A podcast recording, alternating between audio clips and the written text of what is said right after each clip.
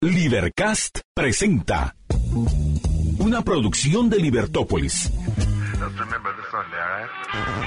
Día a día encontrarás los episodios de las emisiones correspondientes a nuestros programas.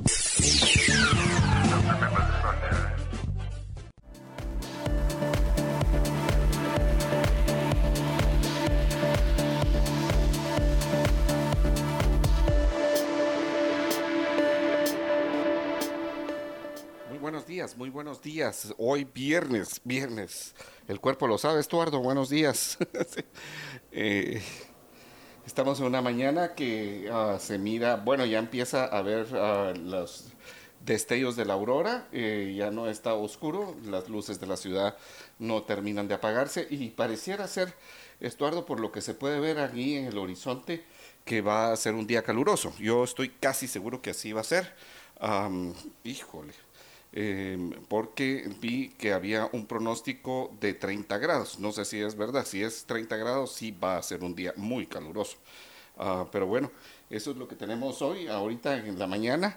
Menos frío que otros días, pero eh, esa es de las cosas chistosas, ¿no? Que está amaneciendo bastante eh, con, con frío y después se pone caliente durante el día. Estuardo, muy buenos días. Muy buenos días a todos. Es viernes y el cuerpo lo sabe. ¿Verdad? Sí, y es viernes veintitrés de febrero del año veinte veinticuatro y es para que también vea sus metas, sus objetivos, dónde va, eh, a dónde quiere llegar, hacia dónde, hacia dónde eh, está usted eh, eh, tirándole al blanco, ¿verdad? Eh, para poder cumplir con sus metas. Así es que muy buenos días a todos y, y que bueno, ya está amaneciendo. Sí, ya está amaneciendo, ya está amaneciendo, decía la canción, ¿verdad? Bueno, mira, um, eh, hoy estamos en este momento a doce grados, con una sensación térmica de once grados y la máxima va a ser de veintinueve grados, según lo que tengo aquí para todos nosotros. El sol sale a las seis y veintidós y está saliendo ocho minutos más temprano de... de lo que estaba al principio de mes y se va a poner a las dieciocho cero ocho. Recuérdese que hoy es viernes, el tráfico se vuelve más pesado, entonces uh, procure planear sus, sus viajes y eh, hacer las cosas pues en orden. Para mientras, mire usted la luna, la luna está perdida, sale a las cinco cincuenta y seis de la mañana y se esconde hoy a las diecisiete cuarenta y cinco. Está queriendo estar a la par del sol. Bueno, tenemos eso y tenemos las noticias para compartir con ustedes. Eh, pues entre ellas seguimos con el asunto de los incendios, el incendio en el volcán de Agua, que va a ser nuestro tema de la entrevista de hoy. Eh, pero bueno, para mientras, Estuardo, uh, ¿tienes preparada alguna de las noticias? Sí, quince incendios amenazan a poblaciones. Gobierno enfoca esfuerzos en el volcán de Agua. Dice que no pedirá apoyo internacional, sino hasta agotar recursos a través de Conred. El gobierno de Guatemala descartó al final de la tarde de ayer solicitar apoyo internacional para apagar el incendio forestal que consume decenas de hectáreas de bosque y pone en peligro la biodiversidad del, del volcán de Agua en Santa María de Jesús, Sacatepéquez, según se informó en conferencia de prensa desde la sede de la Coordinadora Nacional para la Reducción de Desastres, Conred. De acuerdo con la presidenta en funciones, Karin Herrera, el siniestro había sido controlado a las dieciocho cuarenta y cinco horas en cuarenta por ciento y debido a las condiciones del viento el fuego avanzó hacia el cima, hacia la cima del volcán y se alejó de las poblaciones asentadas en las faldas. Por esas razones, Herrera señaló que no se ha llegado a nivel de alerta que amerite solicitar apoyo de otros países. Sin embargo, indicó que se mantiene comunicación y destacó que los países que tienen satélites ya los apoyan porque las imágenes que graban se utilizan para evaluar la situación. Añadió que Guatemala firmó un convenio con Charter Disasters, denominado Carta Internacional de Espacio y Desastres, lo cual les permite utilizar las imágenes satelitales. Destacó que no hay población en riesgo porque los vientos de fuego de el fuego están conduciendo el fuego hacia el sur y, en la cima, y a la cima del volcán. Asimismo, el Instituto Nacional de Sismología, Vulcanología, Meteorología e Hidrología, Insivumeh, explicó que en las noches disminuye la velocidad del viento en el área, lo que favorece en las tardes el control del fuego. La reducción de la velocidad del viento ha jugado un papel importante en la noche porque de tener veinticinco kilómetros por hora al mediodía, ahora a las dieciocho treinta está a veinte kilómetros por hora, una variable más que suma para que la incidencia de este incendio disminuya, informó el Insivumeh. Decenas de hectáreas de bosques son consumidas por unos quince incendios forestales en todo el país, uno de ellos en el Volcán de Agua, en Santa María de Jesús, Sacatepéquez, situación que se mantiene alerta a las autoridades.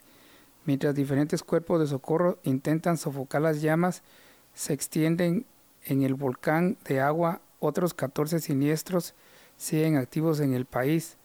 En las últimas veinticuatro horas, la Conred ha reportado al menos esa cantidad de incendios forestales activos, de los cuales solo cuatro están controlados, pero no liquidados. Otros once incendios están activos y no han sido controlados, entre estos el del Volcán de Agua. Bueno, empezó la temporada de los... Uh, bueno, eso de decir, empezó la temporada de los incendios, esto es un poco... lejano, yo no sé si sabías, pero este año, a consecuencia del niño, que hay sequía, o sea, estamos hablando del fenómeno del niño, no, no a culpa del niño, de ningún niño, no, del fenómeno meteorológico del niño, eh, pues hay menos, hubo menos lluvias en la temporada lluviosa de dos mil veintitrés, y eso trajo como problemas de que ya eh, hay conatos de incendio o ha habido incendios en algunas poblaciones desde diciembre. O sea, normalmente la temporada de lluvias en el territorio nacional eh, empieza pues en, eh, en esta época, pero sobre todo en, en marzo, abril, mayo, y a, a veces se extiende en algunos lugares hasta junio, pero digamos uh, los meses de mayor incidencia de fuegos es en la época esta de abril y mayo. Hoy tenemos un invitado con el que vamos a hablar acerca de este fenómeno, de cómo se combate eh, este tipo de incendios. Uh, es el ingeniero Benedicto Lucas, él fue uh, director de, de CONAP, y entonces pues, ¿de CONAP o de INAP? Bueno, no sé, le vamos a preguntar. Um, y, y bueno, pues... Eh, para mientras, yo creo que este asunto del Volcán de Agua, Estuardo, lo que pasa es que puso sobre uh, tema de discusión para mucha gente que, que no se da cuenta de la cantidad de incendios que hay en el país. ¿Y a qué me refiero, Estuardo? Me refiero a que, eh, o sea, esto es visible para la ciudad. Es visible para Matitlán, Misco, uh, Villanueva, o sea, todos los que estamos en la ciudad capital. O sea, somos un, una inmensa uh, población que, que puede ver desde sus casas, desde su trabajo, uh, desde su lugar de estudios. Podemos ver eh, el incendio que muchas veces no, se, no vemos en otros lugares, como por ejemplo en Petén, en la Sierra de las Minas, en Chimaltenango en, y en otras áreas uh, donde ocurren frecuentemente estos incendios, ¿no?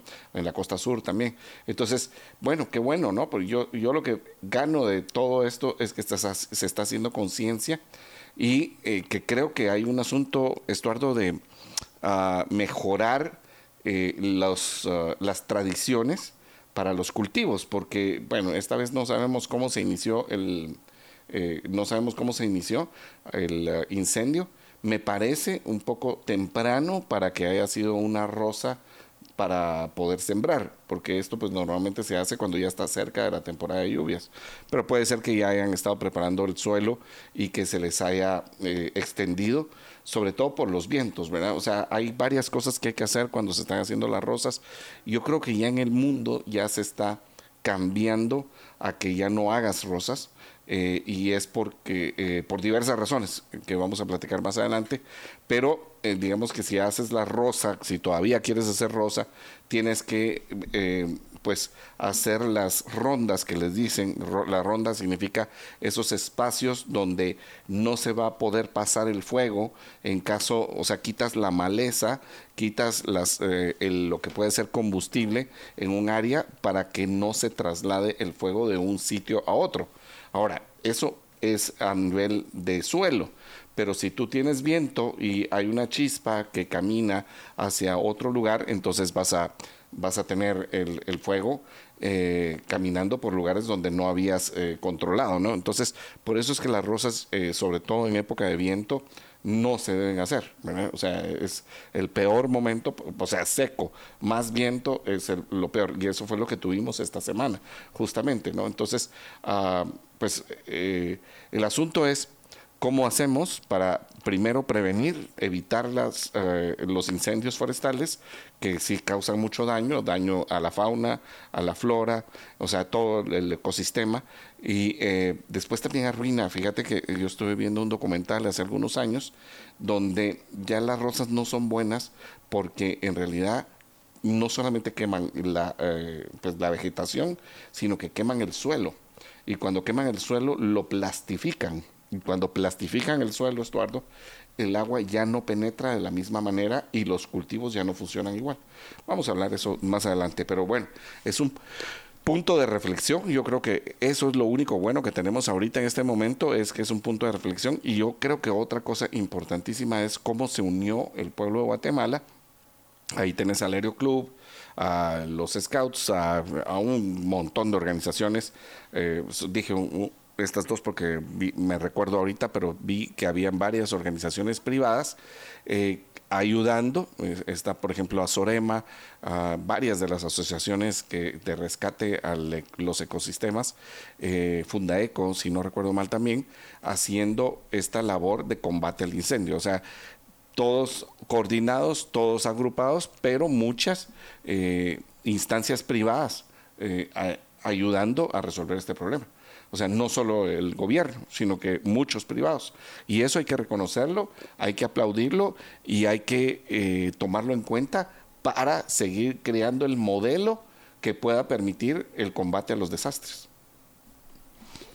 Eh, sí, también. Eh, estas, estas eh, por lo que explicó ayer el, el, el vocero del ejército, sí se dio por rosas. Sí se dio por rosas. Ajá. Sí. O sea, estamos bueno, en una práctica que es común en Guatemala y que tal vez ya debería empezar a cambiar, ¿verdad? Sí. ¿Cómo hacemos? Ese es el punto, ¿no? ¿Cómo hacemos para cambiar esa práctica?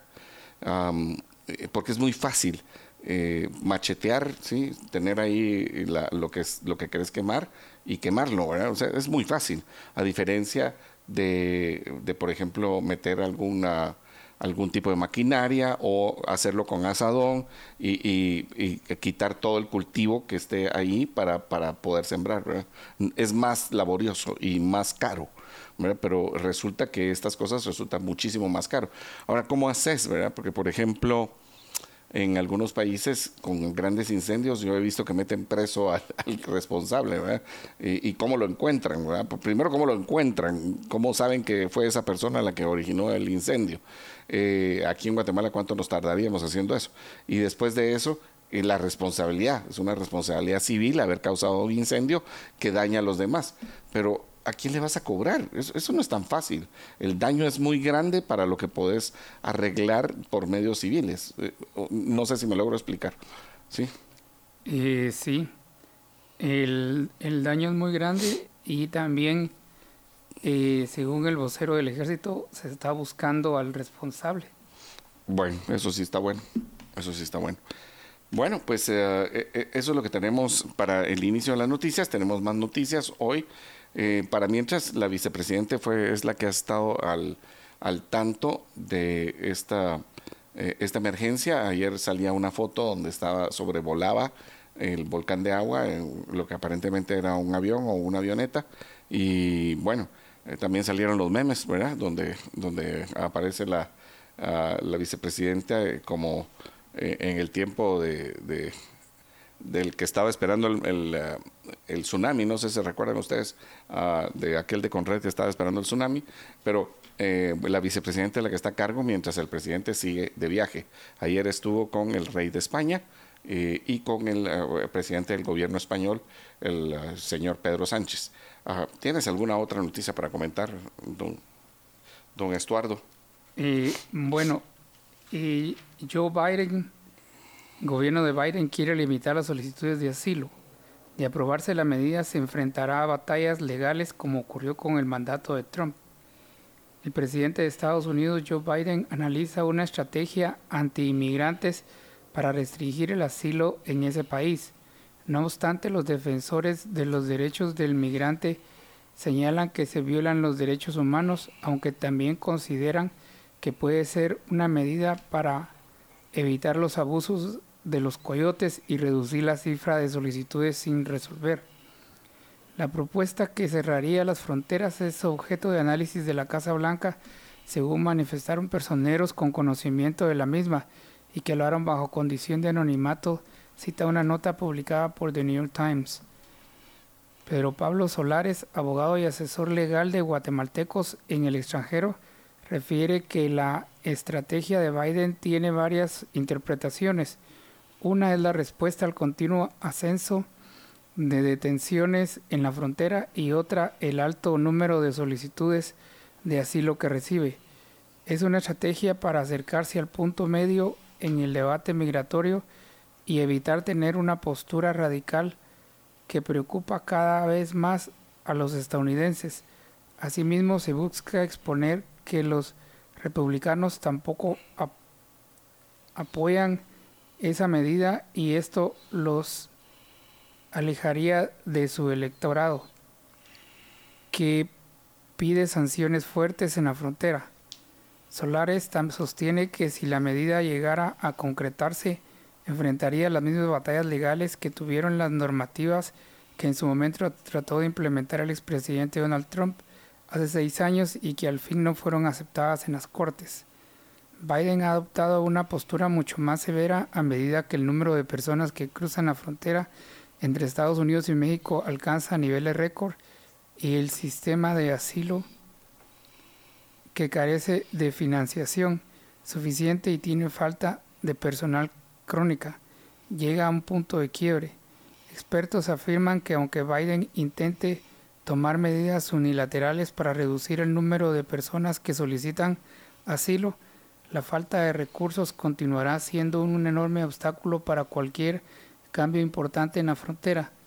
Los funcionarios estadounidenses argumentan que necesitan una inyección masiva de dinero para contratar agentes de la patrulla fronteriza, funcionarios de asilo y ampliar los centros de detención. Gladys Abad Estrada, directora de la Casa de Guatemalteco en Tijuana, México, enfatizó que con ese tipo de medidas se violan los derechos humanos, porque los migrantes huyen de su país ante la falta de oportunidades y buscan mejorar su calidad de vida. Es complicado, Estados Unidos cambia a menudo de reformas. En cuanto dicen una cosa, después acuerdan otra. Ahora dijeron que cerrarán las fronteras con Texas. Eso quiere decir que todo se vendrá para Tijuana, área que ha tornado violenta y están matando a mucha gente, añadió. Rosario Martínez, investigadora de la Facultad Latinoamericana de Ciencias Sociales, expuso que si bien se atenta contra el derecho de inmigración, es una medida sustentada por el gobierno estadounidense debido a que las ciudades están desbordadas y no se tiene capacidad económica para atender a los migrantes.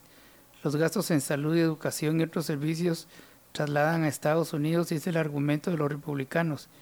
Hay que acotar que restringir el asilo no es la salida para evitar la migración irregular, hizo ver.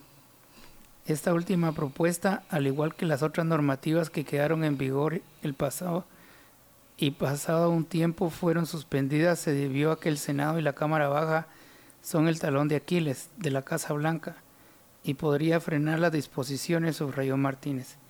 No les decimos que no vengan, pero les estamos, les instamos a que sean prudentes y tomen en cuenta los peligros, destacó Alfonso Pérez de la Alianza Guatemaltecos Unidos. Ellos, los coyotes, le prometen a la gente que los traerán a la frontera para que se entreguen y así reciban asilo. La solución es que el presidente Bernardo Arévalo busque un estatus de protección temporal para los guatemaltecos y se incremente el número de remesas y la estabilidad de los guatemaltecos que residen en Estados Unidos, recomendó. Hay que recalcar que estas medidas solo se anuncian, pero luego quedan entrampadas. Fernando Castro, analista, estima que esta acción hace prever que habrá un mayor número de deportaciones hacia los países expulsores de migrantes. Liga Gelent, abogado de la Unión Estadounidense de Libertades Civiles, quien ayudó a presentar una postura contra la iniciativa de Trump, Anticipó que es muy probable, dependiendo de los detalles de la propuesta de su entidad, impugne dicha política. Las Cortes fueron rotundas al afirmar que el gobierno de Trump no podía denegar el asilo con solo señalar cómo se entró en el país, precisó Gellert. Eh, mirá, el gobierno de Biden quiere limitar las solicitudes de asilo. Sí, fíjate que eh, yo, a mí me parece que la medida es correcta uh, en el sentido de que eh, se utilizó la figura del, del asilo político o el asilo económico o asilo lo que sea, porque se está, eh, o el asilo por violencia, uh, se está utilizando el asilo de una mala, mala manera. O sea, la figura del asilo a nivel, eh, sí, el... la figura del asilo a, a nivel internacional ha sido una figura diplomática para proteger a las personas perseguidas políticas en algún lugar, ¿verdad, Estuardo? Entonces, y, y o sea, el punto tiene que ver cuando nosotros estamos con un asilo que, o, o sea, te están protegiendo de un gobierno que te está persiguiendo, pero la figura del asilo nunca fue hecha para protegerte de razones económicas o razones sociales de tu propio país. O sea, por ejemplo, de la violencia o de los desastres naturales o de algún tipo de eh, situación económica. O sea, toda la idea es que tú en tu país logres resolver estas cosas cuando el gobierno no te está imponiendo alguna situación. Ahora, yo puedo entender, y, y otra vez, esto, yo como liberal creo en que no haya fronteras para las personas. O sea, yo creo que la persona podría trasladarse y buscar su felicidad en otro lugar si es que ahí la va a conseguir. O sea, eh, eh, o sea yo sí creo en que no debiera haber, y ya seguro van a empezar a criticar como que, eh, o sea, es, yo sé que ahorita eso no va a pasar, no está sucediendo, pero ese es el ideal en todo caso. Y la entonces la forma de frenar la migración es que tú puedas tener un futuro, o sea, puedas crear tu desarrollo para obtener tu felicidad en tu propio país, en el lugar donde naciste, en el lugar donde estás, en, en tus alrededores, ¿no? Y que si en todo caso, pues no tienes esa posibilidad, porque también tienes la migración interna, ¿verdad, Estuardo? La, que la vimos uh, eh, desarrollada sobre todo después del terremoto del setenta y seis, que eh, hizo de la ciudad de Guatemala un, una macrocefalia a nivel de ciudad, aún con personas que venían con escasísimos recursos a... a estar dentro de la ciudad de Guatemala y tratar de estar pues eh, mejor que en sus lugares de orígenes. O sea, eso ha sucedido durante años, que no fue solamente el terremoto, sino después eh, razones económicas, razones de violencia por el conflicto armado interno, etcétera. O sea, todas esas razones se dieron para la migración interna. Entonces, hay que entender que también la migración hacia otros países se da por las mismas razones, pero la figura del asilo ha sido mal utilizada. Ahora, ¿por qué es tan importante esto? Bueno, porque sí puede frenar que muchos guatemaltecos puedan entrar de, caminando a los Estados Unidos y a, asilarse, como es que es lo que han hecho, porque la, se ha usado mal el asilo desde diferentes formas. O sea, llegan delante de un juez, piden el asilo y no se van detenidos, sino que lo que hacen es que les dan Eh, la oportunidad de ir delante del juez dentro de otros meses. Pero para mientras les dan libertad dentro de los Estados Unidos. Ingresan, ¿sí?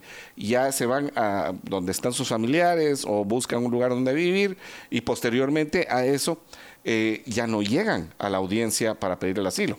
O sea, la mayoría ya no llega, se quedan ilegales dentro de los Estados Unidos. Entonces, es una forma que era burlarse del sistema, y yo tampoco creo en que nos, eh, se burlen del sistema. Ahora, ¿por qué esta medida? Porque Trump Eh, perdón, aventaja en el asunto de migración, y se ha visto como uno de los problemas principales en los Estados Unidos, sobre todo en los estados uh, estos eh, limítrofes como Texas, uh, Arizona, California.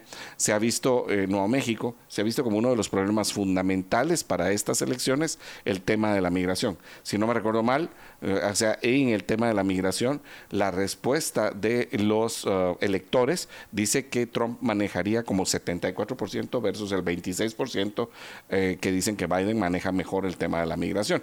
Entonces, Biden sí se mira eh, con una seria desventaja ahí, y pues yo creo que esta idea de hacerlo, y lo piensan hacer no por una ley, sino por una orden ejecutiva eh, de la presidencia, es eh, limitar el asilo uh, para las personas que van caminando, ¿no?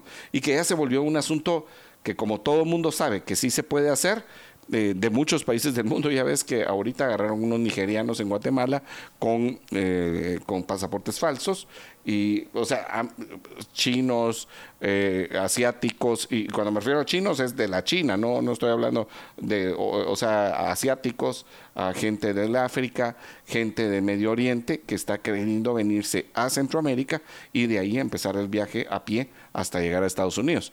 Entonces, que lo cual se vuelve también un tema de seguridad para ellos. O sea, ellos piensan que en muchos casos hay algunos terroristas que han querido entrar ilegalmente a la frontera. Eh, bueno, eso es de lo que tenemos. Tenemos que ir a un corte y volvemos en un momento.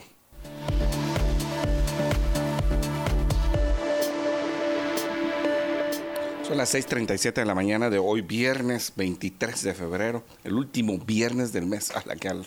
Impresionante. Bueno, tenemos con nosotros a la licenciada Araceli Orozco. Ella es la representante y pues uh, de la eh, este eh, lugar que se llama de, de Sanación Integral Ajaw, Ajaw, que es A J A W o W.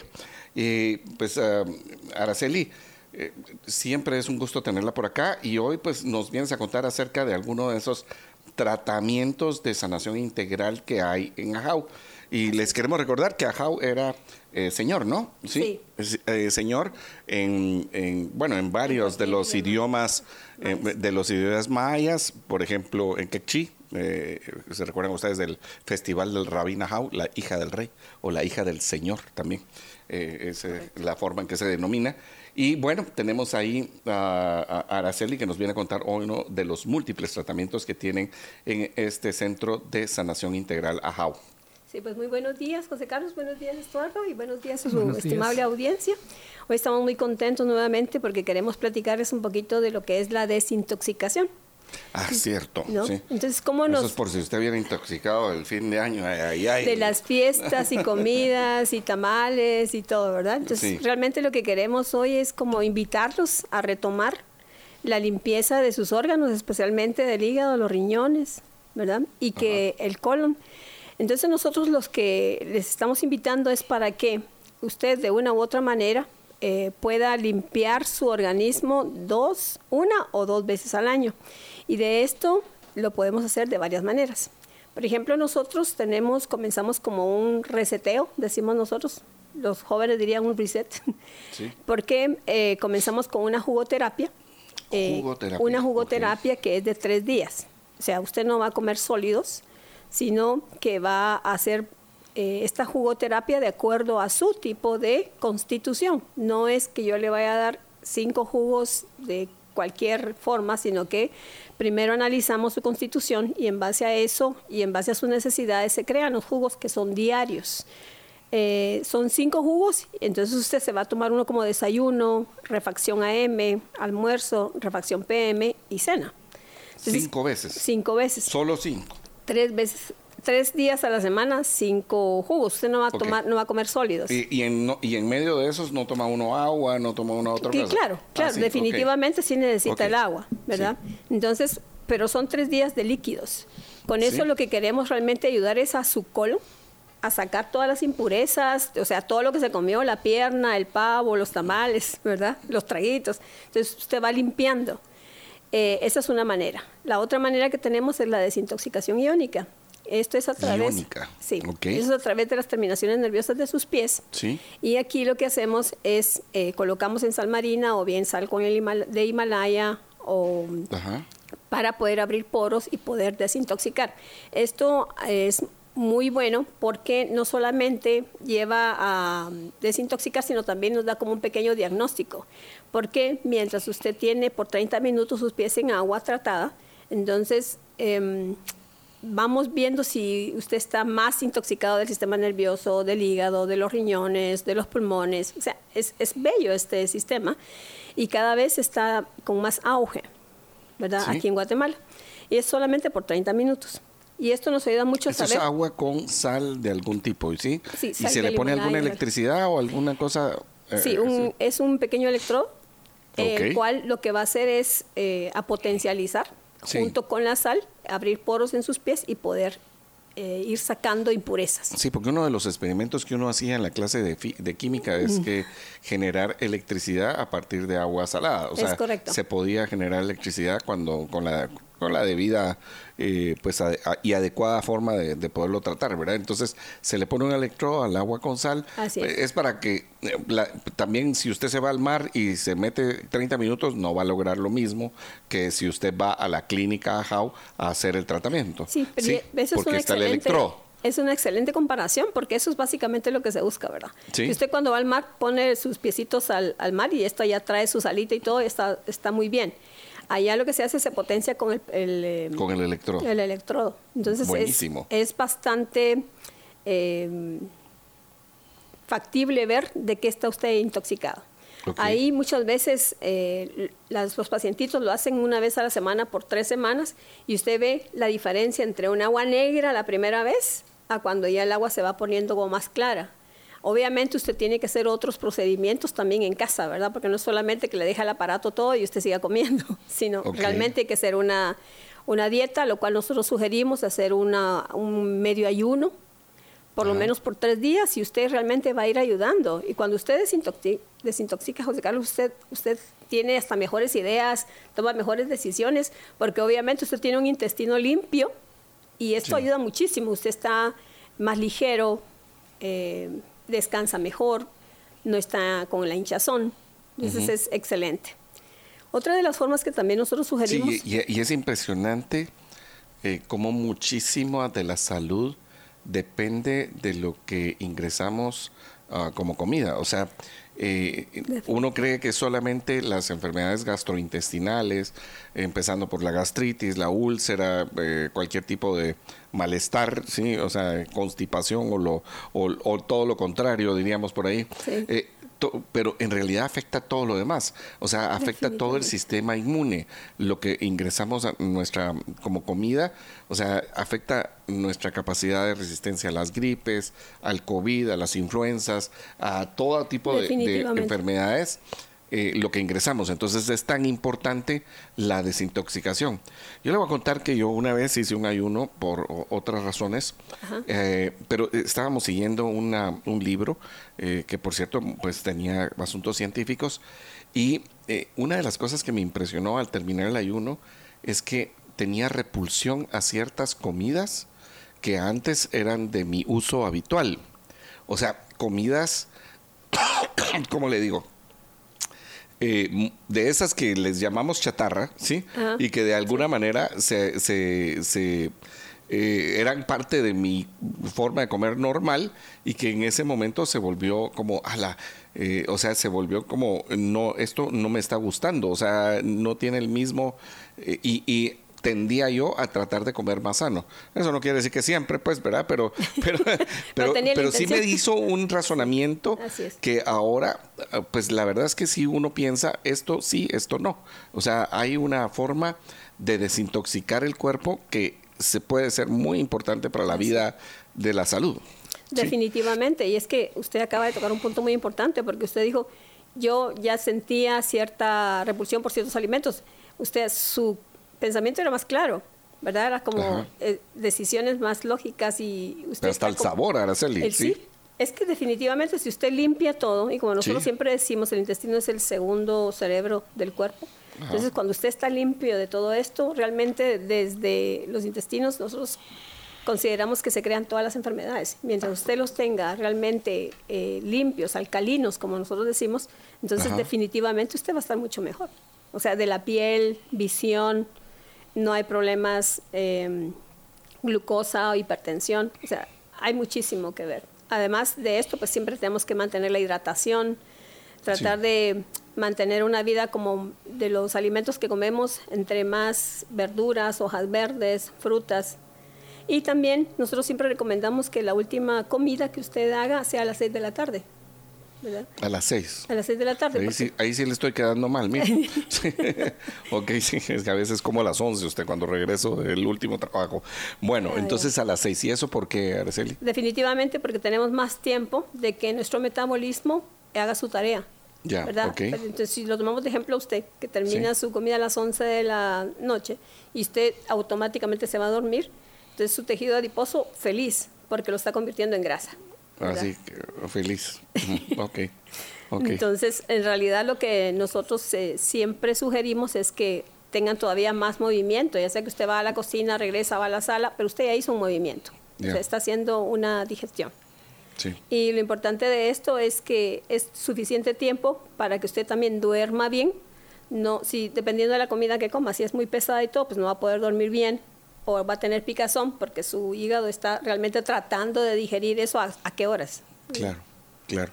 Bueno, ¿y cómo hacemos para obtener estos tratamientos tan importantes de la desintoxicación? Eh, ¿Qué es lo que hay que hacer para poder eh, encontrarlos ahí en el Centro Integral de Sanación Ajaw? Nosotros lo que sugerimos es que primero haga su diagnóstico cuántico, que es básicamente la base para uh-huh. poder ver cómo está usted. Digamos, eh, el sistema cuántico es poder ver, en sí hacer una pequeña resonancia magnética, por decirlo así, y ver de qué está usted hecho o qué es lo que le hace falta, si es falta de vitaminas, minerales, oligoelementos, enzimas. En base a esto ya se hace la limpieza y de allí ya se hace el tratamiento. Usted lo puede hacer en casa, porque igualmente también está la desintoxicación con gotas homeopáticas. Usted Ajá. lo puede hacer divinamente en, trabajando con su pachón, agua y las gotas de desintoxicación para el hígado, riñones, eh, linfa, colon. Entonces, es, es divino. O sea, usted realmente ahora puede hacer muchísimo, aún estando muy ocupado. Ok, ok. ¿Y dónde podemos encontrar, eh, cómo hacemos pa- nos, una persona para comunicarse a Ajaw? Con mucho gusto. Nos pueden llamar a nuestro teléfono directo, al veinticinco cero ocho, setenta y tres setenta y tres, o bien al WhatsApp, el cuarenta y dos, el cuarenta y dos catorce, noventa y siete setenta y dos, y de allí hacemos la programación, la agenda. Repitamos el número. El veinticinco cero ocho, setenta y tres setenta y tres, el directo. veinticinco cero ocho, setenta y tres setenta y tres, para Correcto. Hacer la cita. Correcto. ¿Sí? Y ya podemos programarlo y poder agendar eh, todo lo que es la, la terapia. ¿Dónde queda Ajaw? Nosotros estamos en la décima calle, seiscientos cincuenta y uno de la zona nueve, edificio Zona Médica, en el segundo nivel. En Zona Médica, segundo piso, es allá, um, eh, si usted, en la décima calle y eh, sexta avenida, no, séptima Se, avenida esquina, sexta, perdón. Sexta, décima calle, séptima avenida esquina. Eh, enfrente de, de un restaurante de pollo conocido en Guatemala y donde estuvo antes ese el es. restaurante de pollo. Y bueno, pues el, el, ahí en eh, Zona Médica, segundo piso, está Ajaw. Um, tiene que hacer su cita antes de llegar eh, por razones por de bios. Y por protocolo también. Sí, por protocolos. Todavía hay que hacer la cita con anticipación y pues eh, veinticinco cero ocho, setenta y tres setenta y tres. Correcto. Y como dijimos, pues ahí hay amplio parqueo. Eh, También. Usted puede llegar y, y hacer ya todas las terapias. ¿Cuántas terapias tiene Ajaw? Bueno, al momento estamos manejando más de veintiséis terapias. Más de veintiséis terapias, sí. Ok. Y, y por eso es que es un centro integral de, de sanación. Es correcto, porque también uh-huh. trabajamos toda la parte de energías. Eh, se ve eh, músculo, se ve la postura, o sea, hay tanto que hacer ahí. Y para una persona pues es bastante completo, porque usted puede encontrar de una u otra manera lo que necesita. Entonces, uh-huh. intentamos siempre de que pues el análisis sea integral, porque no solamente voy a ver a una persona que es José Carlos, sino voy a ver de qué está hecho José Carlos, ¿verdad? Okay. Desde su tipo de sangre hasta sus pensamientos, poder viendo correlativo todo. O sea que empieza todo con un uh, diagnóstico, digamos. Es correcto. Sí, ok. Bueno, tu llamado final para que se pueda, puedan llegar ahí al Centro de Sanación Integral Ajaw. Pues para nosotros siempre va a ser un gusto atenderlos. Para es para Ajaw es eh, importante que pongamos atención a nuestro cuerpo físico para poder tener un cuerpo emocional, mental, eh, uh-huh. en óptimas condiciones. Y serán todos bienvenidos. Y muchísimas sí. gracias por el tiempo. Muchísimas gracias a usted por estar aquí con nosotros compartiendo esto que es tan importante, Así la es. salud, ¿verdad? Sí, pues vamos a un corte y volvemos. Muchas gracias.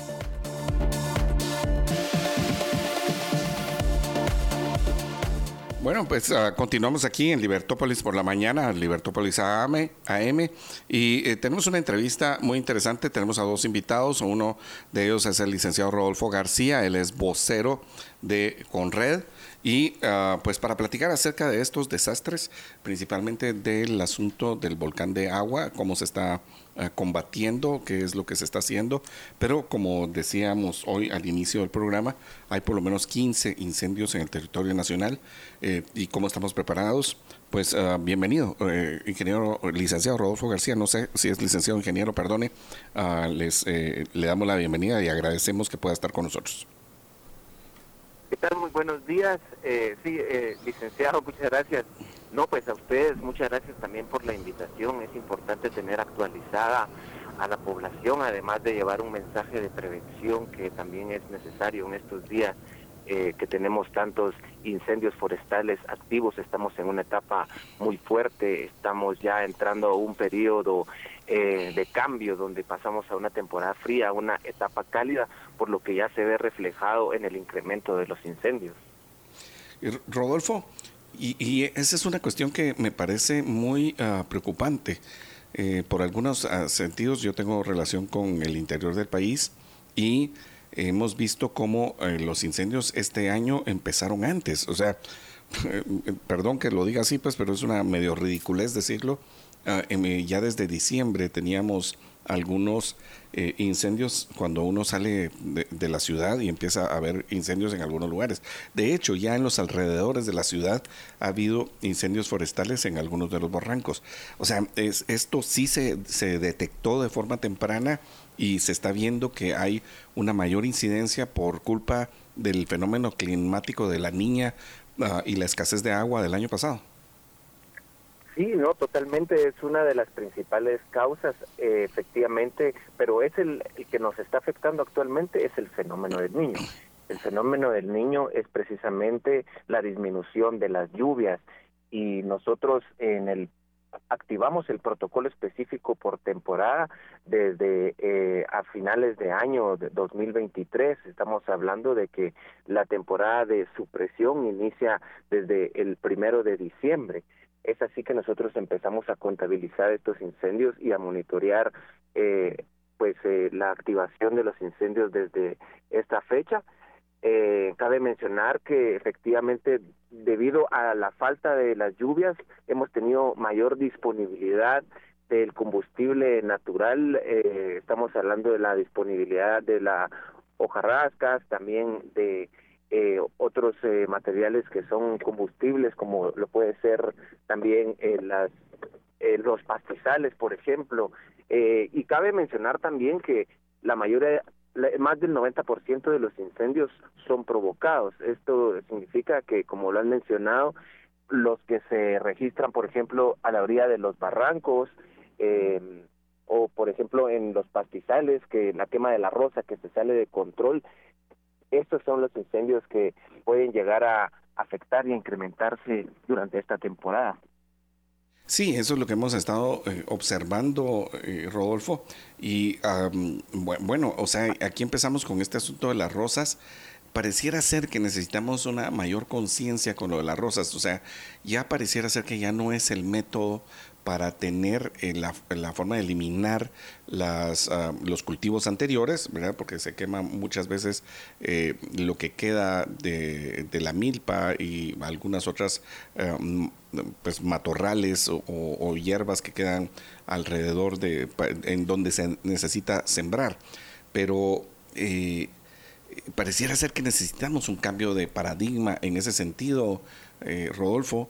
Yo no sé si se están haciendo esfuerzos de prevención. Y yo, yo recuerdo bien que además de los esfuerzos de prevención estaban las patrullas uh, y, y no sé eh, a quién pertenecían, a qué eh, entidad pertenecían, pero recuerdo que había uh, patrullas y habían personas específicas para apagar incendios en todo el país. Y esto fue una de las instituciones que se eliminó. Y no me recuerdo bien en cuál de los gobiernos se eliminó.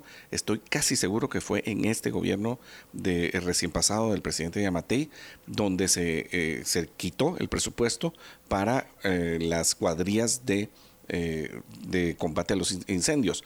Eh, ¿Tendremos una idea de poder recuperar esas cuadrillas de combate a los incendios? Bueno, eh, en la actualidad, como lo contempla el Plan Nacional de Respuesta, en su función diecisiete está conformado por diferentes instituciones que integran eh, el combate a incendios forestales. En ese sentido, por ejemplo, estamos hablando de que la Conred tiene las brigadas de respuesta a incendios forestales, los BRIFWA, que está conformado por ciento cincuenta brigadistas, que es, es, pertenecen directamente a la Conred. Sin embargo, existen otros brigadistas por parte de otras instituciones. Por ejemplo, estamos hablando de cuerpo de bomberos voluntarios, cuerpo de bomberos municip- de las diferentes municipalidades. Además de que también, por ejemplo, tenemos eh, DITROMA, tenemos Asonbomd, tenemos eh, Cruz Roja Guatemalteca, del Ministerio de la Defensa, eh, pero otras instituciones también que integran en la función diecisiete, podemos... Eh, o que están contemplados como instituciones de apoyo pa, eh, en esta etapa de incendios forestales. Estamos hablando del Ministerio de Gobernación, la P G N, la P N C, el Ministerio de Salud, que han estado muy activos durante esta etapa para poder atender a las personas que lo necesitan. Y es importante mencionar que a, también a través de las coordinadoras en sus distintos niveles, estamos hablando de coordinadoras para la reducción de desastres en, en, a nivel local, municipal y departamental, también eh, son parte del sistema Conred, los cuales están preparados ante cualquier situación de riesgo, emergencia o desastre, llevan los cursos necesarios para poder gestionar el riesgo y pues de esa forma organizarse y poder también organizar cuadrillas. Eh, existen personal comunitario también que colabora para poder combatir, o por lo menos también eh, están organizados para avisar ante cualquier situación de riesgo, como lo son los incendios forestales. Y, bueno, tenemos um, en todo esto una, una gran cantidad de instituciones. ¿Quién es la rectora o quién es la que coordina? ¿Son ustedes como Conred la, la que coordina? Porque también, además de todas las que dijiste, o sea, bomberos voluntarios, los municipales, la Asonbomd, que, oh, Asom, que es la Asociación de Bomberos Municipales Departamentales, eh, Cruz Roja, go, Gobernación, Defensa, etcétera. Pero también vimos, uh, Rodolfo, una gran cantidad de, de, de personas o instituciones privadas que se han sumado a este esfuerzo, y a mí me parece sumamente valioso. O sea que eh, eh, ante esta calamidad, pues la del volcán de agua es, es notoriamente la, la más visible, si le podemos llamar así, um, porque obviamente, o sea, muchas de las personas que vivimos alrededor del volcán de agua, en los kilómetros de visión del volcán de agua, pudimos observar cómo se estaba quemando, pero esto pues eh, ocurre en muchos lugares. O sea, aquí esa notoriedad le dio eh, la, la idea de que muchas personas se sumaran. Eso me parece un esfuerzo eh, que, como sociedad, muy loable. Totalmente, estamos hablando de que eh, para lo del volcán de fuego... Eh, Eh, perdón, volcán de agua, para esta emergencia, según el último estado de fuerza, teníamos más de seiscientas cuarenta personas que estaban participando eh, en diferentes ámbitos, eh, los esfuerzos de reducción de riesgo eh, y las instituciones del sistema Conred, eh, todos estamos debemos participar en estas actividades, porque recordemos que la prevención somos todos, eh, Conred somos todos, estamos hablando de entidades públicas y privadas, también eh, pues, universidades, eh, las comuni- los comunitarios también. Eh, en ese sentido, pues efectivamente hemos tenido diferentes empresas que han apoyado, más de quince empresas y organizaciones no gubernamentales se han sumado a este esfuerzo interinstitucional en las acciones de respuesta en el volcán de agua, por ejemplo. Eh, y por lo tanto, pues también es, nosotros como sistema Conred estamos muy agradecidos por esa colaboración de las diferentes instituciones que han colaborado con algunos recursos. Por ejemplo, hemos tenido donaciones para los brigadistas, eh, que han apoyado, dado que pues estamos están haciendo un gran esfuerzo desde el primer día que inició eh, el incendio para poder eh, controlarlo y liquidarlo. Eh, bueno, actualmente se mantiene también una alerta roja municipal en Santa María de Jesús, de Jesús. y alerta anaranjada institucional en el por parte de instituciones del sistema Conred. Esto garantiza la continuidad de las acciones hasta liquidar al cien por ciento este incendio forestal que actualmente pues es el, el más grande que tenemos activo. Y cabalmente, por eso es, sería la seg- segunda instancia, ¿cómo vamos con ese incendio? Y eh, o sea, ayer a las dieciocho cuarenta y cinco se decía que estaba controlado el cuarenta por ciento. Eh, muchas veces esto es un control que se hace ya um, de, sobre todo en alguna zona geográfica específica. Cuando ya se quemó todo, entonces ni modo, ya no hay nada más que quemarse y, y entonces tiende a desaparecer el fuego.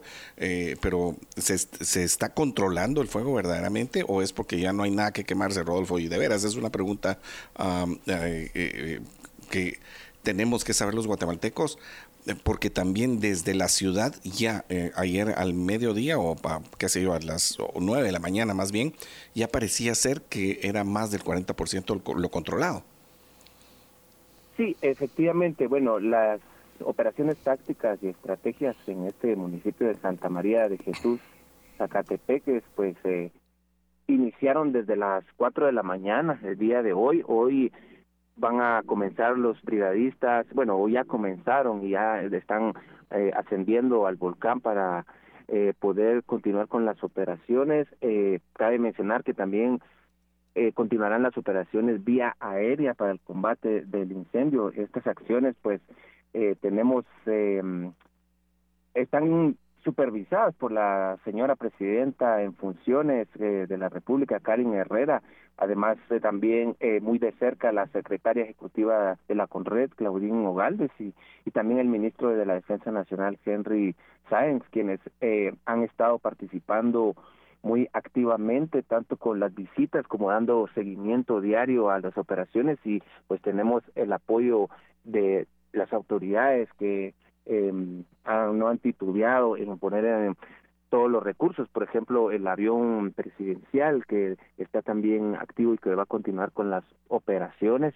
Eh, bueno, ¿cuál es el mecanismo en, no solamente en este incendio, sino que en todos los demás? Primero hay una eh, táctica de controlar el incendio, esto con el, la finalidad de que no siga propagándose, eh, entonces, y, o que no pase a otras comunidades, que pueda afectar a otras comunidades, por ejemplo. Eh, en ese sentido, pues se crean eh, brechas para que el incendio no, no siga expandiéndose. Eh, en ese sentido, pues, eh, la, se está monitoreando también la velocidad del viento, la dirección del viento, que es parte de las acciones que se tomaron. Eh, eso es gracias a las acciones de Insivumeh, que nos han estado compartiendo esta información a cada momento. Eh, forma parte también de las operaciones, eh, la dirección del viento, porque hay que estarlo monitoreando para saber a dónde puede eh, dirigirse el incendio, ¿verdad? Esa es la primera etapa, la del control, y ya después eh, lo que sucede eh, en estas áreas complicadas, como lo son los volcanes o los eh, cerros, es que muchas veces hay eh, barrancas donde es de difícil acceso o ponen en riesgo la vida de los socorristas. Eh, en ese sentido, pues eh, los incendios generalmente, o más bien en este tipo de, de situaciones, eh, hay, se consumen de forma natural o ya, ya sea por eh, las condiciones climáticas, algunas lluvias que nos puedan ayudar, porque o en este caso que se combaten vía aérea, porque es de difícil acceso para los socorristas o pone en riesgo su vida. Entonces, eh, en ese sentido, pues algunos en algunos sectores sí se combate de forma directa, pero en otros es necesario que el incendio se consuma de forma natural. Sí, Rodolfo, y tenemos uh, ahora esta nueva forma de combatir el incendio. Yo no sé si esto es de reciente adquisición o es privado, o nos puedes contar, porque se están haciendo estos vuelos, eh, ¿cómo, ¿cómo es que le dicen? El, el, el Ipalangana, el, no sé cómo le decían, uh, pero se está combatiendo con este helicóptero que está llevando agua al lugar. Eh, hablaste acerca del avión presidencial, eh, yo ni siquiera sabía que había avión presidencial. Um, eh, tal vez habría que ponerlo a subasta como hicieron ahí en México, pero bueno, no importa. Um, el, eh, eh, está este helicóptero que está llevando agua, y que ayer pedían colaboración que para poder pagar una hora más y que esto sirviera para ir combatiendo el incendio. ¿Qué tan efectivo es y cómo se adquirió este? ¿Es privado o es una, un esfuerzo interinstitucional? Eh, esto no lo habíamos visto en Guatemala. Bueno, eh, realmente eh, el, ejer- el avión pertenece al ejército, eh, sin embargo es asignado a para el uso de del presidente. Okay. En ese sentido, pues el señor presidente Bernardo Arévalo pues dio la instrucción que este eh, a esta aeronave se utilizara para el combate de, de, de este siniestro. Además de eso, tenemos la colaboración de otro helicóptero de que, bueno, estamos hablando de que se hicieron el día de ayer sesenta y seis vuelos, eh, sesenta y seis de diecinueve vuelos. vuelos en donde se utilizaron cinco mil cien galones de agua por parte del helicóptero presidencial, y también Helicópteros de Guatemala, es el otro helicóptero que realizó treinta y siete vuelos con un total de cuatro mil novecientos cincuenta galones de agua.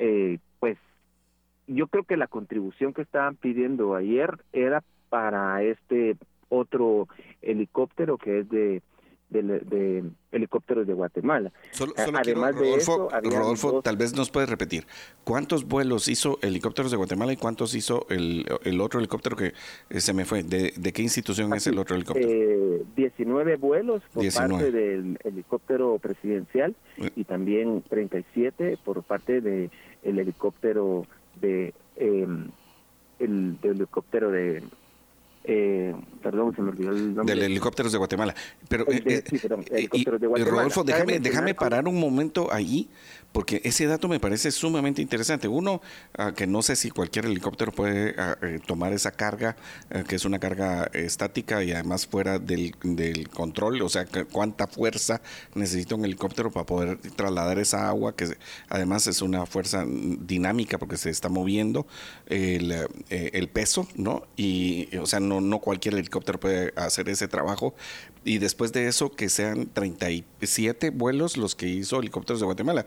O sea, eso es eh, el casi el doble. O sea, diecinueve más diecinueve son treinta y ocho. O sea, casi el doble de vuelos hizo la iniciativa privada. A mí me parece sumamente eh, interesante desde todo punto de vista, porque eso uh, nos da a conocer la respuesta de los buenos guatemaltecos y de la gente que quiere hacer las cosas bien por este país. O sea, de veras, uh, ya sea que se les pagó Helicópteros de Guatemala, que se les hizo por el otro lado, pero es una un dato sumamente interesante la colaboración y la coordinación que se puede dar en este tipo de, de situaciones. Sí, exactamente. Sin embargo, aquí hay otro dato que es interesante y va en relación a lo del peso. En diecinueve vuelos se realizaron, eh, bueno, se utilizaron cinco mil cien galones, y en el otro treinta y siete vuelos, pero fueron menos galones, fueron cuatro mil novecientos galones. O sea, casi igual. Usted también es de que efectivamente sí. eh, el helicóptero del ejército tiene mayor capacidad y por lo tanto también carga mayor peso, y pues la logística es diferente porque eh, pues eh, vuela por la carga que es mayor, eh, vuela de forma más lenta. Sin embargo, es eh, eficiente en el sentido de que tras, transporta mayor cantidad de agua. Eh, entonces en total fueron sesenta y seis vuelos, y también tuvimos la co- la, co- la colaboración de dos avionetas fumigadoras Eh, de Fadecasa, eh, el cual realizó también diez vuelos, o sea, cinco vuelos de por cada avioneta, y que tras, trasladó también tres mil quinientos galones de agua. Ok, muy interesante el dato. Um, bueno, eh, te, además de eso, pues uh, tenemos eh, otros catorce incendios, nos eh, titula hoy Prensa Libre. ¿Qué se está haciendo ahí también, Rodolfo? O sea, uh, entendiendo que esta temporada pues es la más difícil, eh, a mí tal vez me preocupa que estos ciento cincuenta brigadistas uh, estén concentrados en un solo lugar, mientras eh, puede ser que esté pasando otra clase, otros incendios, otros fenómenos, y, y lo estamos esperando porque este sea el de mayores uh, eh, que, que mayor notoriedad, le voy a decir, sí, por decirlo de alguna manera, pero que estamos en una temporada complicada. Y es cierto, sí, el, el niño es el que da pocas lluvias, la niña es la que toca este año según los pronósticos para que dará un exceso de lluvias. Y Uh, eh, pues por aquí alguien de la gente que nos está comentando, yo, yo lo vi en un documental hace algunos años, Rodolfo, cómo las rosas y, o la cuando se quema el, un área no solamente es el daño que puede haber a la flora y la fauna, sino que también se plastifica el suelo, y esto hace que haya una menor absorción de agua, lo cual redunda en que como hay menos absorción de agua, entonces se quema, eh, para la próxima temporada queda mucho más propenso también al, al fuego. Uh, estamos con otros incendios. ¿Qué se está haciendo ahí, eh, Rodolfo? Efectivamente, estamos hablando de que tenemos dos, veintidós incendios activos a nivel nacional, eh, los cuales están distribuidos de la siguiente forma. Hay uno en Alta Verapaz, Chimaltenango, El Progreso, Guatemala, que hay cinco, Huehuetenango dos, Quetzaltenango uno, Quiché tres, Sacatepéquez, Santa Rosa, Sololá, Suchitepeques, Totonicapán dos, Zacapa dos.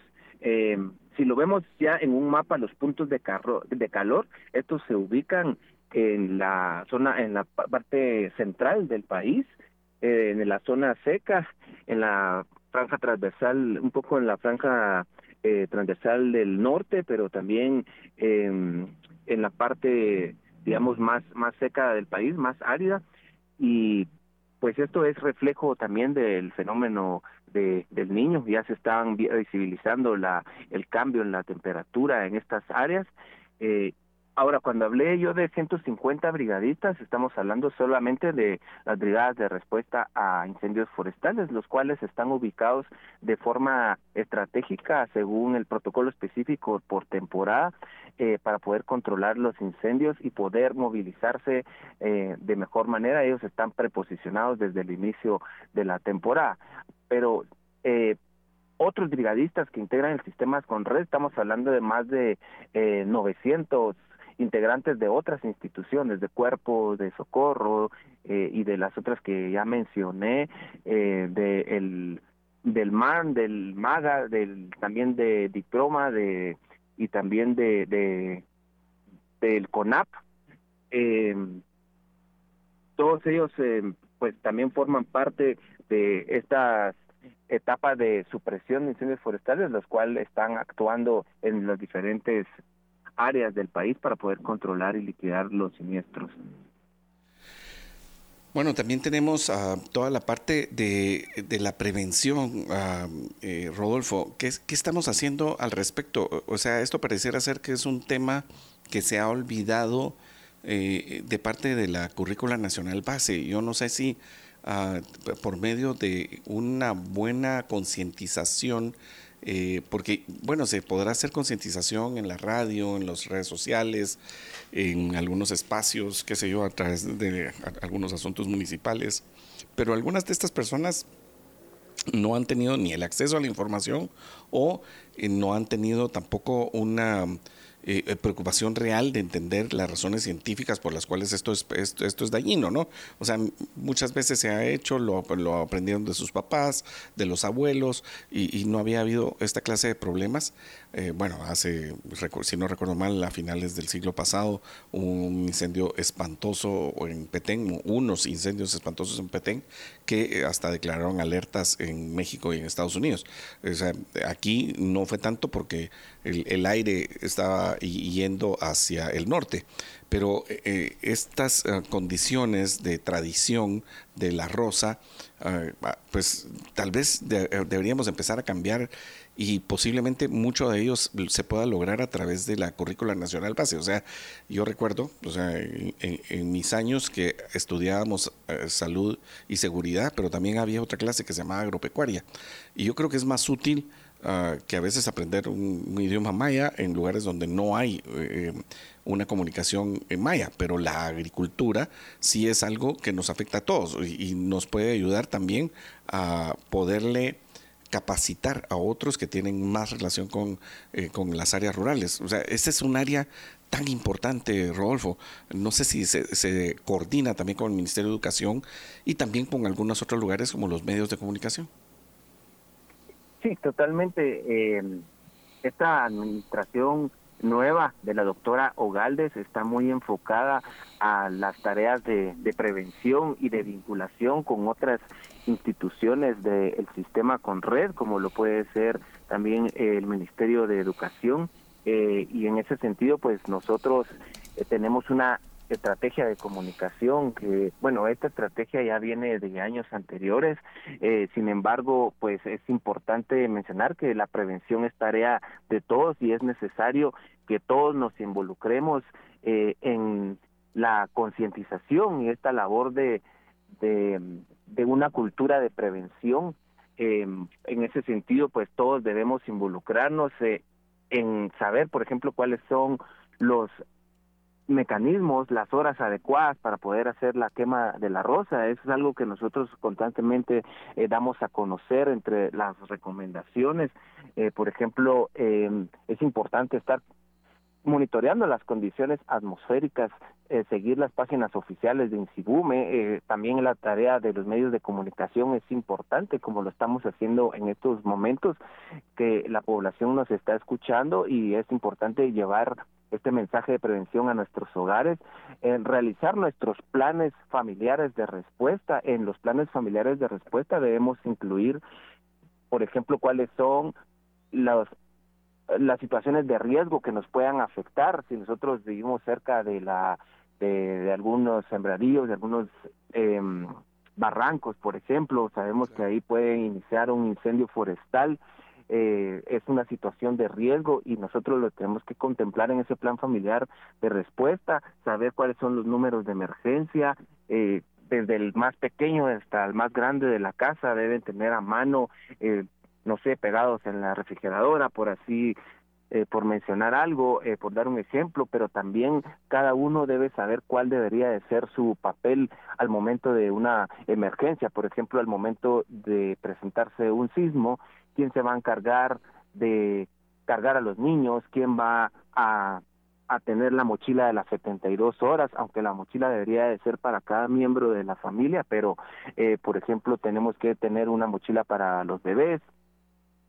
Eh, en ese sentido, pues también tenemos que saber cuáles son las rutas de evacuación y también los albergues más cercanos, los cuales eh, también eh, la, estamos hablando de que a nivel nacional hay más de eh, más de ocho mil centros que podrían llegar a ser habilitados como albergues, eh, y por eso tenemos que abocarnos con las autoridades locales para saber identificar cuál es ese centro, a dónde debemos acudir, porque por parte de las coordinadoras para la reducción de desastres también habilitan estos centros al momento de ser necesarios. Esto ya se tienen previamente identificados y pues eh, ellos también ya saben que deben poner a disposición los centros al momento de cualquier situación de, de riesgo.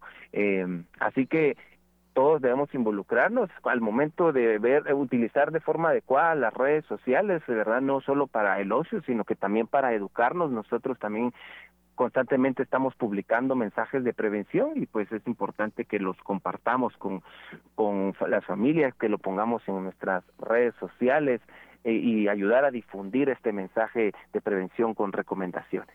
Rodolfo, vamos a un corte y después volvemos con las palabras finales y además de eso, que nos tengas preparados los lugares donde las personas se pueden informar y además de los lugares donde se pueden informar, los teléfonos de emergencia, esos que tendríamos que tener, como dices, apuntados eh, en un lugar visible en casa o que algunos lo tengan ya en el celular, ni que fuera tan difícil, ¿verdad?, apuntarlo en el celular. Volvemos en claro. un momento.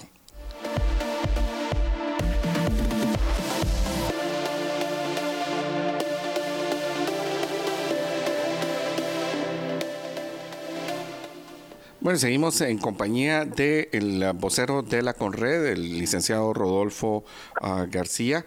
Estamos uh, pues ya en la parte final de la entrevista, Rodolfo, y pues uh, además de lo que de los uh, tal vez nos puedes contar un poco acerca, yo te diría dos cosas. Una, eh, que nos contaras cómo va el combate, qué se está haciendo, además de los aviones uh, y del helicóptero. Eh, ¿qué, ¿Qué más está haciendo? Esto es muy espectacular, pero yo no sé qué es lo más efectivo. O sea, realmente entiendo que hacer eh, rondas para hacer uh, para que el fuego ya no se pueda seguir trasladando, que es medio efectivo cuando no hay eh, tanto viento y se espera pues que eso pase. Eh, también pues tuvimos apenas una, una posibilidad de ingreso de lluvia eh, hace dos o tres días, pero esto no eh, pareciera ser que no fue suficiente. Ahorita ya no estamos en ese momento, tenemos unos cielos súper despejados eh, que no nos dan idea de que va a haber eh, lluvia para que ayudar naturalmente al combate de este incendio o de estos veintidós incendios. Y, y también, bueno, ¿qué, qué es lo que estamos, qué es lo que se hace para combatir el incendio? Yo te diría el llamado después a la prevención, o sea, qué de hacer, qué deben hacer las personas. Estas dos preguntas y, y para ir concluyendo, eh, Rodolfo. Sí, muy bien, está bien. Bueno, eh, en primer lugar, eh, la alerta roja municipal y la alerta eh, anaranjada institucional permite garantizar la continuidad de las acciones con la disponibilidad de los recursos, además de que está activo el Centro de Operaciones de Emergencia eh, Municipal, donde pues permite tener un lugar donde se centralizan las operaciones y tener los recursos necesarios para que las instituciones eh, puedan eh, centralizar las operaciones y también tener un lugar donde ellas puedan interactuar eh, con información, con logística, etcétera. Además de eso, pues se tiene, eh, según el último estado de fuerza interinstitucional, eh, más de quinientas personas capacitadas para las operaciones en campo y resguardo de la salud y seguridad eh, de la comunidad aledaña, también para el combate de los incendio, el, al incendio forestal. Eh, como te mencionaba, se tiene comunicación con más de quince empresas y organizaciones no gubernamentales, las cuales se están sumando a estos esfuerzos interinstitucionales, además de la comunicación constante que la actual administración, eh, en este caso, pues de la presidenta Karin Herrera en funciones, eh, tiene en constante comunicación con estas organizaciones internacionales que han pues ofrecido la ayuda. Sin embargo, al momento no ha sido necesario eh, pues solicitarla, dado que eh, todavía contamos con mucha capacidad a nivel nacional. Eh, y pues bueno, una de las principales recomendaciones que hacemos es que los civiles que no tienen la formación ni el equipo eh, para el combate al incendio deben evitar a acercarse al siniestro con el esto con la finalidad de proteger su vida y su salud. Eh, ya existe personal capacitado que ha estado todos los años, se capacita eh, durante la etapa de presupresión, pasan eh, más de seis meses en este tipo de capacitación, tanto física como proveyéndoles el equipo. Eh, también se les recomienda evitar subir al volcán durante esta emergencia. Eh, hay mucha eh, pues contaminación del aire en estos momentos, tomar las medidas de prevención ante el evidente riesgo en el área afectada, como realizar evacuaciones preventivas en caso de ser necesario ante la contaminación del aire. El Insivumeh está proporcionando esta información a, eh, a momento a momento, donde está se está monitoreando esa contaminación del aire. Además, eh, pues eh, le recomendamos también seguir la información oficial a través de nuestras redes sociales. Eh, y bueno, hay mucha desinformación. ¿Cómo, cómo también. Se encuentra, sí, ¿Cómo se encuentra la, la información eh, oficial de la Conred y el teléfono que estabas diciendo? Y, ta, y también la pregunta es, eh, estas uh, Conreds, o sea, las, uh, eh, las coordinaciones Por, municipales, ¿hay en todos los departamentos o hay temas pendientes ahí todavía, eh, Rodolfo? Sí, eh, efectivamente, en, en las coordinadoras municipales hay en casi todos los departamentos. Eh, coordinadoras departamentales, hay veintidós coordinadoras departa- departamentales eh, y también hay coordinadoras municipales. No tengo presente el número, pero eh, se, esa es una la conformación de las coordinadoras municipales, y además tenemos instancias municipales, las INGIRRE, que ya son oficinas de características formales y con recursos de las municipalidades, que también se están formando, y es una lucha que estamos haciendo para que cada municipalidad tenga su propia INGIR, que tenga sus recursos propios para poder mantener estas oficinas de gestión de riesgo. Pero eh, también tomamos en cuenta que tenemos formaciones de coordinadoras locales. Esto está conformado por la comunidad. Y pues bueno, eh, los números, las páginas oficiales de Conred, estamos en las diferentes redes sociales, nos pueden buscar como Conred G T o Conred Guatemala. Conred G T. Eh, Conred recordemos Guatemala. Que la página de Conred es conred punto gov punto g t, y el número de emergencia para cualquier situación de riesgo es ciento diecinueve es el número de emergencia de Conred, pero también tenemos que tener a mano otros números de teléfono de emergencia, como lo es Cuerpo Voluntario de Bomberos, que es el ciento veintidós, Cuerpo de Bomberos Municipales, el ciento veintitrés, de la Policía Nacional Civil, el ciento diez, diez, uh-huh. eh, que sí, ciento diez, que si usted ve que la, la gente está intencionalmente prendiéndole fuego a un incendio, eh, a un, perdón, a un vertedero municipal, a un basurero clandestino, a un barranco, debe denunciarlo al ciento diez, la Policía Municipal. El número del I X es el eh, quince veintidós, Policía Municipal de Tránsito quince cincuenta y uno, del INGUAT el ciento el, el quince cero cero, de Proviales quince veintidós, Asonbomd quince cincuenta y cuatro. quince cincuenta y cuatro, Asonbomd, ciento veintidós, bomberos um, voluntarios, ciento veintitrés municipales. Uh, ¿cuál, ¿Cuál era otra vez? quince cincuenta y dos, el de los uh, Asonbomd.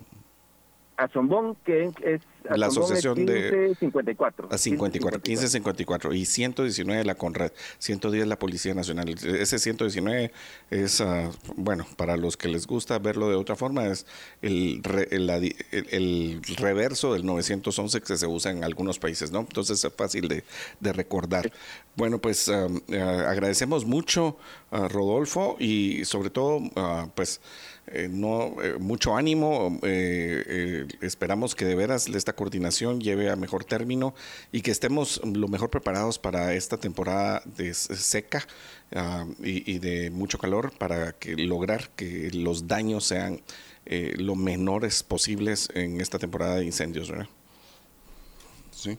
Así es, le agradecido mucho también con ustedes por este espacio que es tan importante para difundir el mensaje de prevención a toda la población. Muchas gracias. Vamos a, a un corte y volvemos después.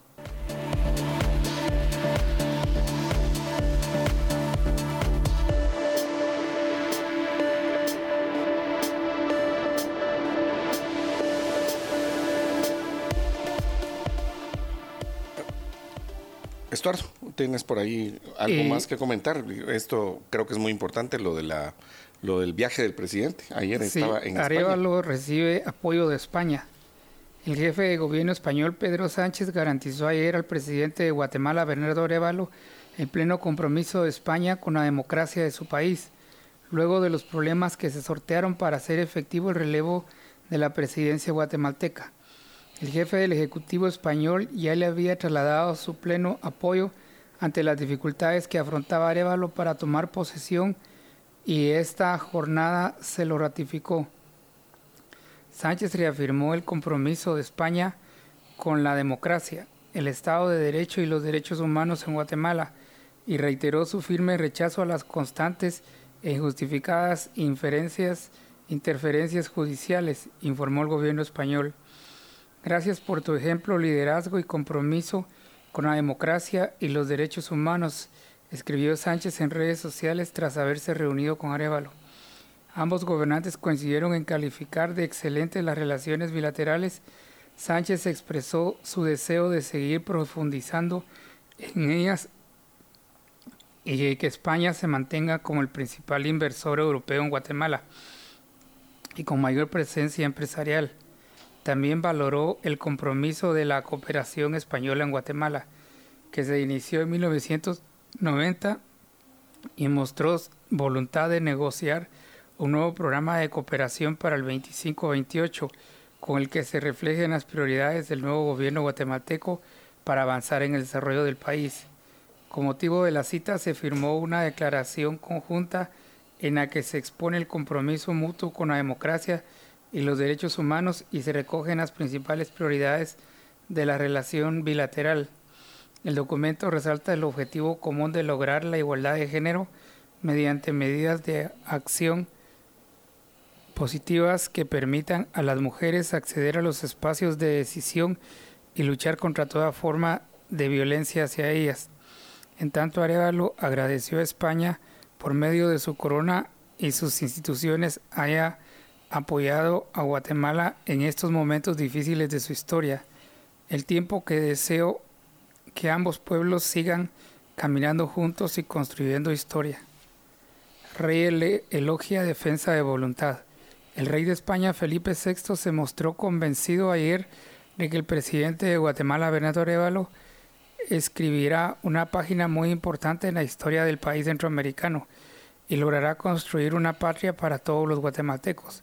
Felipe sexto eligió a Arévalo, elogió a Arévalo por su determinación en la defensa y su voluntad soberana de su país y aseguró que cuenta siempre con el respaldo de España. Durante el almuerzo que junto a la reina Leticia ofreció el presidente y a su esposa Lucrecia Peinado en el Palacio Real de Madrid, en su primera visita oficial a ese país después de su investidura el catorce de enero último. El monarca felicitó que el presidente quiera recuperar la visión y los principios del proceso de paz de Guatemala, el cual recordó España respaldó con toda determinación. Estamos seguros que escribirá una página muy importante en la gran tarea que ha asumido, la de construir una patria para todos los guatemaltecos, presagió para brindar por la imperecedera hermandad entre Guatemala y España. Bueno, pues eh, ya dio su colazo por España, ya recibió los apoyos, ya platicó con el rey después de que no pudo, uh, bueno, me imagino que sí pudo hablar con él en, en, en los días del fin de semana de la toma de posesión, Estuardo. Lo que ya no pudo es felicitarle cuando ya estaba Eh, pues uh, declarada, bueno, impuesta a la banda presidencial, eh, ya se había retirado por estos desórdenes que hubo el catorce, el domingo del catorce de enero, eh, pues ya, ya fue que lo felicitaran y a ponerse a las órdenes. Además de eso, pues ya vimos cómo eh, la, eh, cómo se eh, pues eh, en este viaje recibe apoyos incondicionales. Uno de los apoyos incondicionales fue del presidente Emmanuel Macron en Francia, ayer también del presidente eh, del gobierno español, Felipe Sánchez, y pues, a, pues apoyos en otros sentidos como uh, del rey, ¿verdad? Que es una, pues, una figura decorativa sobre todo, ¿no? Eh, pero te, bueno, hay, hay otras noticias así para estar rápidamente informados.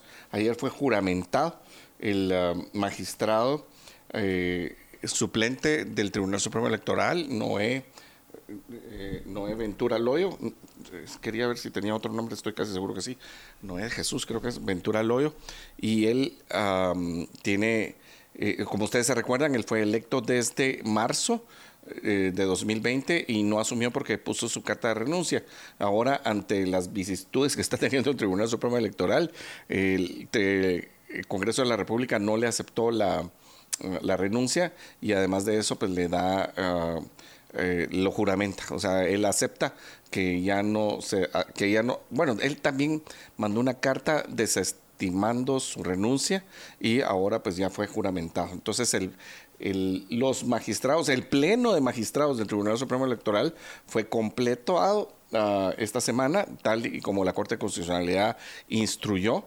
Eh, ya están los dos magistrados suplentes y eh, lo que no tenemos son a los magistrados titulares que ya llevan ochenta y dos días sin aparecer en el territorio nacional, uh, Estuardo, ¿verdad? Entonces, uh, según la ley, uh, de, la ley electoral y de partidos políticos, en caso de la ausencia, de, ya sea temporal o definitiva, de los magistrados titulares, eh, irían subiendo a la magistratura titular según el orden en el que fueron electos los magistrados suplentes. Ahora, lo que no sé es, según el orden que fueron electos, es si es el primero, el segundo, el tercero, conforme fueron electos en aquella época, en, el, en marzo uh, de dos mil veinte, si tiene que ver con algún tipo de calificación, eso pues estará por, por verse. Vamos a ver qué pasa con los magistrados del Tribunal Supremo Electoral, pero ya el Tribunal Supremo Electoral puede integrar pleno, y con esta integración de pleno, Estuardo, uh, ya pueden hacer reuniones y ya puede seguir el proceso de la CAME, que es la, la Comisión de Actualización y Modernización Electoral, y otras sin fin de, de medidas uh, administrativas. Um, también, bueno, la noticia realmente principal en todos los medios es esta del combate al Al, al incendio en el Volcán de Agua. Pues ya vimos uh, todas estas cosas importantes acerca de cómo eh, teníamos que eh, prevenir los incendios, ¿verdad? Y yo creo que esta es una noticia que también es importante. Ayer se aprobó, se aprobaron dos cosas en el Congreso de la República, eh, Estuardo. Una de ellas, una se cambió la ley uh, del IRTRA para que pudieran hacer uh, compras más rápidas eh, de una forma diferenciada a la Ley de Contrataciones del Estado. Eh, pues el IRTRA tiene, a diferencia de muchas otras instituciones, que no tiene una parte del gobierno, sino que es una entidad que, como es de recreación de los trabajadores, pero que no son del Estado, sino que de los trabajadores privados, esto genera pues una situación completamente diferente para la participación, y entonces pues ellos han pedido este cambio en la ley y ayer fue aprobado.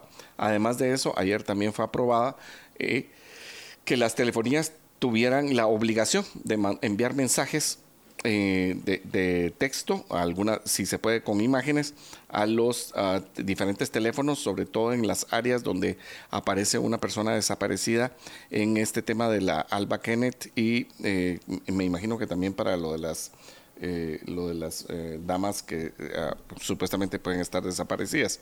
Eh, bueno, vamos a ver cómo reaccionan las telefonías al respecto. O sea, tienen que mandar un mensaje. Um, pues no sé cuál es el costo para las telefonías. Esto, yo, usted sabe, cada vez que el Estado le pide algo a un privado que está en un mercado, eh, este pues lo trasladará a los clientes. O sea, nos lo van a trasladar a ti y a mí, eh, Estuardo, uh, siempre y cuando no, no tenga un costo eh, enorme. Uh, pues no lo vamos a ver reflejado, o, o, pero si tiene un costo enorme, lo vamos a ver reflejado en las facturas, ¿no? Ojalá que de veras esto sirva para que haya menos uh, personas que no se encuentren, sino que haya menos desaparecidos. Ojalá, de veras, eh, porque este sí es un asunto donde se busca la protección de la vida eh, y, y de la seguridad de las personas, ¿verdad, Stuart? Um, sí. Eh, sí, telefónicas deben enviar alerta de desaparecidos. El Congreso aprobó ayer la reforma a la ley Alba Kenneth para ampliar la búsqueda de menores.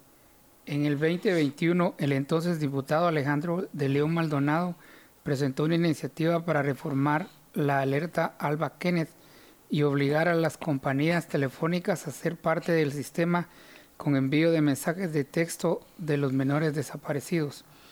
Ayer el Congreso finalmente aprobó por artículos y redacción final la iniciativa y su único artículo, el cual reforma el decreto veintiocho guion dos mil diez para agregar a la norma la divulgación inmediata de los menores desaparecidos con alerta activa. La reforma consiste en adicionar el número siete al artículo siete del decreto veinte guion dos mil diez, en el cual se cita que se deberá divulgar e informar por medio del servicio telefónico que prestan las compañías telefónicas de Guatemala para que envíen un mensaje de texto con un timbre de ringtone que las compañías dispongan, en el que se incluya la información del menor en estado de riesgo y peligro por su desaparición, y si fuere posible, la fotografía del mismo. También indica que los mensajes difundidos pueden ser a nivel departamental, regional o nacional, según sean las circunstancias de la desaparición, sustracción o secuestro del menor. Claudia Hernández, directora de la Fundación Sobrevivientes, reiteró que dicha iniciativa se discute desde años atrás y espera que en este periodo legislativo sea aprobada. Es bueno que las empresas de telefonía ayuden en la emisión de las alertas para que lleguen a todos los lugares, dijo Hernández. Se solicitó nuevamente una postura a las empresas Tigo y Claro por medio de las oficinas de comunicación social de cada compañía. Se informó que analizan el tema y pronto emitirán una respuesta. Sin embargo, en mayo del veinte veintiuno, por medio de la Oficina de Relaciones Públicas de la empresa Claro, respondió que estaban dispuestos a colaborar con la difusión de las alertas. Fieles a nuestro compromiso con la población guatemalteca de apoyar y agilizar más eficiente el traslado de información en momentos de emergencia, estamos dispuestos a colaborar en la búsqueda de una solución integral desde el campo tecnológico, indicaron. En la misma fecha, la empresa Tigo respondió: al inicio de la pandemia del COVID diecinueve, nuestras plataformas estuvieron a disposición del gobierno para transmitir mensajes de prevención que llegaron a millones de guatemaltecos. En el caso de las alertas Alba Kenneth, estamos trabajando en conjunto con una mesa interinstitucional para buscar y evaluar opciones que sean realmente eficientes y logren su propósito, pero además sean técnicamente viables. Según datos de la Procuraduría General de la Nación, P G N, desde dos mil diez Cuando se creó el sistema de alerta, hasta el veinte veintitrés fueron localizados sesenta y dos mil setecientos veintiséis niños y adolescentes reportados como desaparecidos o sustraídos. La P G N detalló que en la actualidad se activan alrededor de cuatrocientas treinta y dos alertas al mes, cuyo promedio oscila en quince diarias. Las estadísticas oficiales dan cuenta de que predominan los casos de niños y las edades oscilan entre trece y diecisiete años. El título de esta alerta se origina con el nombre de los niños Alba Michelle España y Kenneth Alexis López Agustín, dos niños que desaparecieron y murieron en forma trágica en lugares distintos de Guatemala. España Díaz desapareció el catorce de junio de dos mil siete, dos días antes de cumplir los nueve años. A la mañana siguiente su cuerpo apareció destrozado. En forma tardía, los agresores fueron capturados y condenados. López Agustín desapareció el dieciséis de diciembre de dos mil nueve en Jalapa. Fue secuestrado por dos personas a las que se les había ofrecido diez mil por el menor. Su cuerpo fue encontrado en el jardín de una casa vecina. En la sesión plenaria de este jueves avanzó en tercera lectura la iniciativa de ley que busca reformar la ley del Instituto de Recreación de los Trabajadores de la Empresa Privada I R T R A, la cual busca agilizar los, agilizar los procesos de compra de la entidad y facilitar el crecimiento y mejora de las instalaciones. También avanzó en la misma instancia la reforma a la ley del Consejo Nacional para la Atención al Migrante Guatemalteco, CONAMIGUA, que pretende darle diez veces más recursos a la entidad y que tenga más presencia a escala nacional. Y telefónicas deben enviar alertas de desaparecidos. Sí, eh, pues cabalmente, ¿verdad? Eh, pues yo no sé por qué no pusieron de una vez la alerta eh, Isabel Claudina ahí, ¿verdad? Que hubiera sido de una vez, si se está haciendo la Alba Kenneth, también se hubiera hecho esta Isabel Claudina. Bueno, pero ya está, o sea, aprobado, como te decía, a ver qué, cómo reaccionan las telefónicas.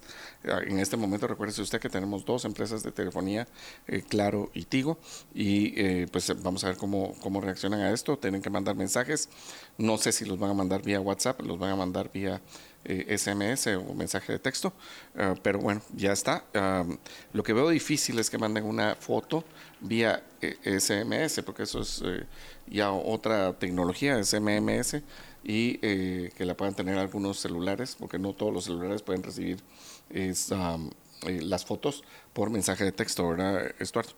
Eh, yo te quiero uh, decir eh, la, algunas otras noticias así titulares que son importantes, ¿verdad? En, en todo lo que es el volcán de agua, uh, por lo del incendio, se habilitaron centros de acopio y ayuda a animales por el incendio en el volcán de agua. También hay un centro de acopio en el Parque Central de la Antigua Guatemala. Eh, por, por otro lado, también se suspendieron las calaces en Santa María de Jesús hasta que termine El, el incendio. El presidente de la República manda a decir que va a venir el sábado a, a hacerse cargo.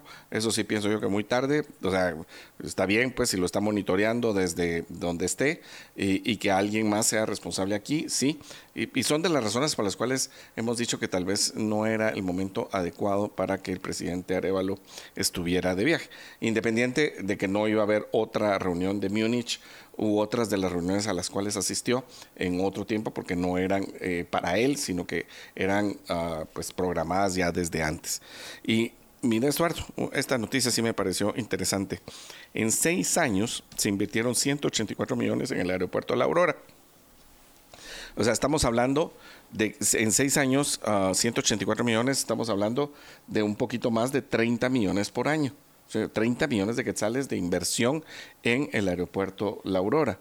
Ahora, yo, yo no sé, pero tal vez alguien me puede decir en dónde está ese, esa inversión, porque ese aeropuerto yo no le he visto absolutamente ningún arreglo, ninguna mejora desde ese tiempo. O sea, lo único que tuvimos, este, o sea, realmente un deterioro en los servicios sanitarios, un deterioro en las gradas eléctricas, un deterioro en las, um, ¿cómo se llaman estas? Las... Eh, eh, las fajas. Las fajas, sí, transportadoras de los, eh, de las, um, de las maletas, ¿no? Del equipaje. Eh, Estuardo, ciento ochenta y cuatro millones. Este Francis Argueta, ¿sí? ¿Qué, ¿Qué se habrán hecho? Estarán en su casa. O sea, de veras, es, es de cuestionarse realmente el trabajo que hiciera el señor Argueta en el aeropuerto eh, La Aurora.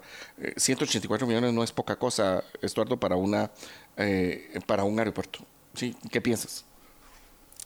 Bueno, eh, la corrupción, ¿verdad? La corrupción, sí. Terrible. Bueno, estamos uh, terminando esta semana de Libertópolis por la mañana. Estamos, uh, sí, per- perdón, ahí mientras nos acostumbramos a esto, uh, eh, estamos terminando Libertópolis por la mañana. Muy contentos de haber podido estar con ustedes uh, toda la semana compartiendo las noticias. Recuérdese usted que usted es una persona libre y como una persona libre tiene que ejercer su libertad. Viva la libertad. Pero viva de jura y también viva de que usted vívala como usted mejor le plazca para encontrar los sueños, las metas y su felicidad. Estuardo. Bueno, que tengan un excelente fin de semana y que eh, sirva también para cumplir sus metas y sus objetivos. Sí. Y, y sí, viva la libertad. Viva la libertad. Bueno, y como nos recuerda María Dolores, ¿verdad? Un ciudadano informado es un ciudadano eh, como, un, y, eh, respetado. Bueno, estamos uh, terminando y de veras eh, eh, terminando el mes. Eh, recuérdese, hoy viernes, agarre paciencia, eh, tómelo con calma, ¿sí? Tómese un cafecito o váyase temprano a la casa si es que usted lo puede hacer. Le, muchas felicidades, que pase usted un buen fin de semana.